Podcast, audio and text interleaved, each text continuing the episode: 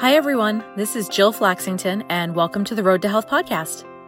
Recently, Blue Cross and Blue Shield of Rhode Island had some exciting news when we announced our newest president and CEO in the 82 year history of our company, Martha Wofford. And I'm so excited to say that she's here today on this very podcast. So, as some background, Martha joins us at BCBSRI, most recently serving as Group Vice President at DaVita Incorporated in Denver, Colorado, where since 2014 she supported the company's shift to value based care for kidney patients, while also overseeing patient experience and patient education programs at DaVita's thousands of dialysis clinics nationwide. Prior to DaVita, Martha worked at Aetna for nearly a decade, leading the company's efforts to deliver simple solutions to help consumers navigate the healthcare system. I could go on and on, but I think we'd rather just hear from Martha directly. So, joining me now to discuss her experiences in the ever changing healthcare landscape, as well as her leadership lessons and priorities at BCBSRI, is our new president and CEO, Martha Wofford. Welcome to the podcast, Martha. Thank you so much, Jill. I'm excited to be here. We're excited to have you. So, I've shared just a little bit of your background during my introduction of you, but I'd love if you could share just a little bit more in your own words about how you ended up in the healthcare industry and what you love about working in this field. Yeah, absolutely. Well, I was a management consultant working with companies and I got recruited by the healthcare team. Uh, and I really never looked back. Uh, and so around the things I love in healthcare, I would highlight two areas. First, I love that healthcare matters to people. It's intensely personal. And when you're sick, all that matters is getting care and getting better. And the problems are complex.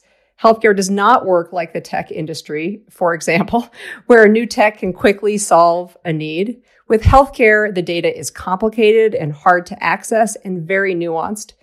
And I love to work on hard problems. So it's an area that matters and one that requires our collective effort every day to try to improve. It's so interesting when when you say you kind of found yourself in in healthcare. I think so many of us who work in this field didn't plan on going into the healthcare field. We found ourselves here and but we've stayed for the large part because we find it so rewarding. I feel like that's probably a similar experience to what you've had. Yeah, absolutely. So, along the same lines of, of really cool backgrounds, I think one of the absolute coolest things that I've learned about you is that you worked at the White House. Can you share a little bit about what you did for the Clinton administration and how your experiences there shaped who you are as a leader? Yeah, I would love to. First of all, I'm an ardent environmentalist. And so I started out at the Environmental Protection Agency as a political appointee, helping lead the Legislative Affairs Office. And I had the opportunity to help manage a senior team as a very young 22 year old.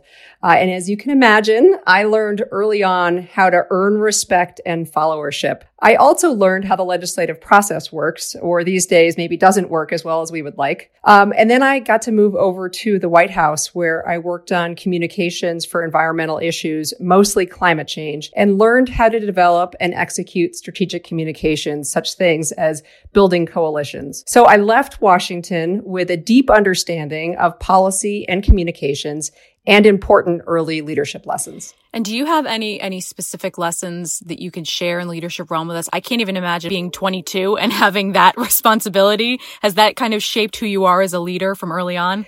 Yeah, I think it really taught me that you can't uh, just tell people what to do. You have to inspire them and you have to get them to want to do uh, the key areas that are important. And so it really uh, taught me uh, to uh, get people on board with where I was heading uh, and really paint that picture of what was important and what the purpose was. Great. And with your dynamic background, what then drew you to Blue Cross? Are there areas where you think we particularly shine? Why you why you chose to come lead us? Um, and what about some opportunities for us at this specific time for healthcare? Yeah, well, I am so excited about this opportunity. I'm going to give you four different reasons I came, but I could probably go on and on. Um, the first is just the opportunity to have a large impact in a market. I have been working at national organizations for the past 15 years or so. And while these can be impactful, sometimes you feel like you get spread very thin. Uh, and so I'm really excited to go deeper and really try to have an impact in Rhode Island. Secondly, I'm excited about the mission to passionately lead a state of health and well-being across Rhode Island is amazing. I have loved reading some of the press releases about the efforts, uh, like using local restaurants and catering staff to deliver food to Medicare Advantage beneficiaries. I think it's so smart. And then thirdly, I am impressed with your market position. Congratulations to the team for the impressive turnaround. It's really uh, putting the company in a very solid foundation. And then lastly, I am excited about the strategic direction of the organization. And I believe that the conditions are incredibly ripe to impact health and well-being. And there is so much need to do so. So let's talk about that that impact we can have. You're coming to, to Blue Cross from DaVita, which is a company involved with kidney disease and dialysis care. Prior to that, you were at Aetna. You're deeply ingrained in the world of healthcare and you have the unique perspective of both the provider side and the payer side. I know you're just getting here, but now that you're at the helm of the largest insurer in the smallest state, do you have thoughts about how we can have the greatest impact on the health and well-being of Rhode Islanders? Uh Absolutely. And first, I just want to acknowledge I have a lot to learn about Rhode Island and I'm excited to dive in. And I'm excited about the opportunity to partner with providers to accelerate the transition to value based care. It is incredibly difficult to transform our healthcare system to one that focuses on keeping people well. But that is the compelling purpose and one that I'm excited to devote all my energy to. And it requires deep understanding of the root cause of illness and addressing those systemic issues. As an example, I have a lot of passion about food quality and food security and helping improve diet as a path to improving health. In kidney care, we see how a person's diet can lead to decline of kidney function, but most people are completely unaware of that. And so there's a tremendous opportunity to raise awareness and help people get access to healthier food. And so you mentioned keeping people well. And in a similar vein, care management, better managed chronic conditions, support for our members' health needs are all integral pieces to what we do here at BCBSRI. What are some lessons that you've learned from your time crafting value based care and patient experience in the space of renal disease that you think would carry over into how you're going to shape strategy at Blue Cross? I'll give you two examples. One thing that my team did at DaVita was change how we educated patients. We shifted from talking at patients and giving them paper handouts to creating animated videos that took really complicated topics and turned them into simple, almost cartoons. We found that patients weren't understanding much of what was being said, that they faced significant health literacy challenges. And as example, most people don't understand how their kidneys work. So we use the image of a strainer and show how when your kidneys stop working well, the holes in the strainer get stopped up and all the toxins and extra fluid they would normally filter out get stuck in your body. And another example I'll give you is working with physicians. It is so hard for physicians to change what they do today. Most practices don't have the resources to use population health management tools like predictive analytics to understand which patients are at highest risk. We found physicians were eager for the tools and data that would let them spend disproportionate time with the patients who didn't yet look sick, but actually were heading there pretty quickly. And EMRs are designed to look at a single patient, but it's harder to see the population and make sure all patients are getting what they need to stay healthy. We developed population health management tools that would let the physicians ensure each patient was getting the right care, such as a referral to patient education or a referral to kidney t- transplant at just the right time. So you talking about population health and, and using the data that, that you have available to you, that's something that reminds me of a project that our data and analytics team undertook during the pandemic. They created this population health dashboard and it was both for, for a COVID risk for for our membership that we then shared with some of our provider partners um, to use in in helping to better care for for their patients. But it also assigned what we call the the social vulnerability index score to a lot of our members, and that was kind of exactly what you're talking about. It was finding those members that don't currently need care management from us, that aren't currently in in those top um, users, utilizers of healthcare, but that might have something that impacts them that would lead them down the line, that kind of second tier down to make sure that they're supported so that if it's something as simple as making sure they have access to somewhere to, to get fit or to healthy food, that they wouldn't then end up in that, in that higher level of actually needing to interact with us. And I think it leads back to, to your everything you've said so far about better managed care and about better better finding ways to use what we have at our disposal to better serve our members and make sure we're helping them stay healthy and well before they end up you know needing more serious interventions. And i think that probably lends itself to a lot of the work that you've done at davita. Would that be correct to say?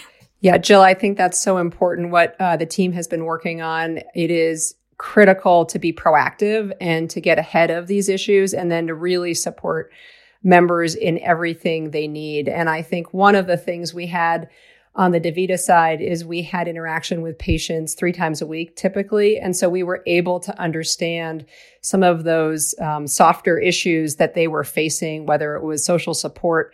And so we were able to get ahead of those issues. And I think it's really important to build the systems to be able to capture that information and then get it back out to the to the member at the point of care. That's great. And so I know I just brought up our, our old nemesis, COVID 19. So much has been written about the fact that this is an unprecedented time to lead a company. What have you learned about leading from the COVID 19 pandemic that you hope to bring into your new role at Blue Cross with you? Gosh, COVID 19 has been so devastating, uh, but there have been a lot of really important lessons. And I'll divide them into two areas. First, about the community. As we know, patients of color are disproportionately affected. It's emblematic of the larger issues in our healthcare system and occurring within the context of racial violence, and it just must be addressed. Secondly, so many people have been hit so hard economically. We have to rebuild our economy and get people back on their feet.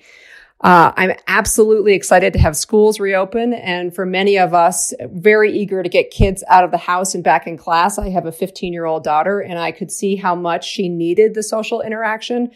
Um, and then lastly, I would say that we've been working so hard on telehealth and finally it is become the norm. And so I think that will be an important way to keep delivering convenience. On the team side, I guess there's two points I would make. One is uh, with my old team, I was just so impressed with when COVID hit. You know, we dropped absolutely everything and focused only on COVID, and we were able to get so much done so quickly. And so I think there is incredible power in focus, and we should remember to seek to do fewer things and do them well. And then I think remote work has been really effective and important for associates. And we need to get the right balance so we have enough social interaction, which is important to many of us, but that we don't lose the flexibility that has also been really important. And I know as a working mom, I have really valued it. So I'd like to to switch gears a little bit and ask just a couple of personal questions if you don't mind because I think I like many of my colleagues am just dying to get to know more about you. First, something that comes up uh, is painfully obvious every time we record this podcast is um, dogs. I know you have one because we constantly deal with barking on everyone's ends. What kind of dog do you have and what is its name? yes, I have a um, rescue hound. She's part Rhodesian Ridgeback and her name is Sydney. And she's very high energy and it's great. And she loves to be right next to me as much as possible. So if uh, she ever disturbs calls, I apologize. I think I think all of our dogs are in for a rude awakening when the world goes back to whatever normal is going to look like and we're no longer home all the time anymore. Absolutely. So I, I saw in your beyond impressive resume that you are, for lack of a better term, a complete and total jock. You played and captained and lettered in several sports in college. Can you tell us which ones and do you still play any of them today? Yes, I, uh, I played three sports in college, soccer, basketball, and lacrosse, and lacrosse was my best sport. And I think what's important to me is just that team sports are at the core of who I am. I love high performing teams. I love where everybody knows their role and we can run fast in our lanes. Uh, today, I don't play any of those sports. I do run most days, uh, which gives me really important time alone to sort through problems. And also, I love being in nature. And so I love being out there every day. That's great. It's a good time that you're coming to Rhode Island to the Ocean State. I think you'll enjoy running here. I'm looking forward to it. Excellent. And so I have to ask, I know you were at Aetna right over the border. I believe you're originally from New England. Have you been to Rhode Island? I never like to assume because Rhode Islanders never like to leave our state. So I won't assume that you've, you've come in, but, um, how much do you know about Rhode Island and what are you looking forward to exploring if you haven't been here? Yeah, absolutely. I grew up outside of Boston and loved going to Rhode Island as a kid. And I have absolutely loved every part of Rhode Island I've been to and I am eager to go and explore the whole state and meet as many uh, members as I possibly can around Rhode Island. So we're going to wrap up this episode now. A huge thank you to BCBSRI's president and CEO, Martha Wofford, for joining us today and sharing her experiences and insights. Martha mentioned healthcare literacy and illustrating confusing or complex healthcare topics for members earlier in this episode. And we happen to have an incredibly similar resource here at BCBSRI that I'll link to in the episode notes, but you can also find at rhodeahead.com slash unboxing. That's R-H-O-D-E because we're in Rhode Island. If anyone has any questions, please reach out to us. You can message us on social media. We are at BCBSRI on Facebook, Twitter, LinkedIn, and Instagram. Thanks as always to our sound engineer, Mark Sheldon, for your time and talents. Everyone, please stay healthy and safe, and we'll see you next time.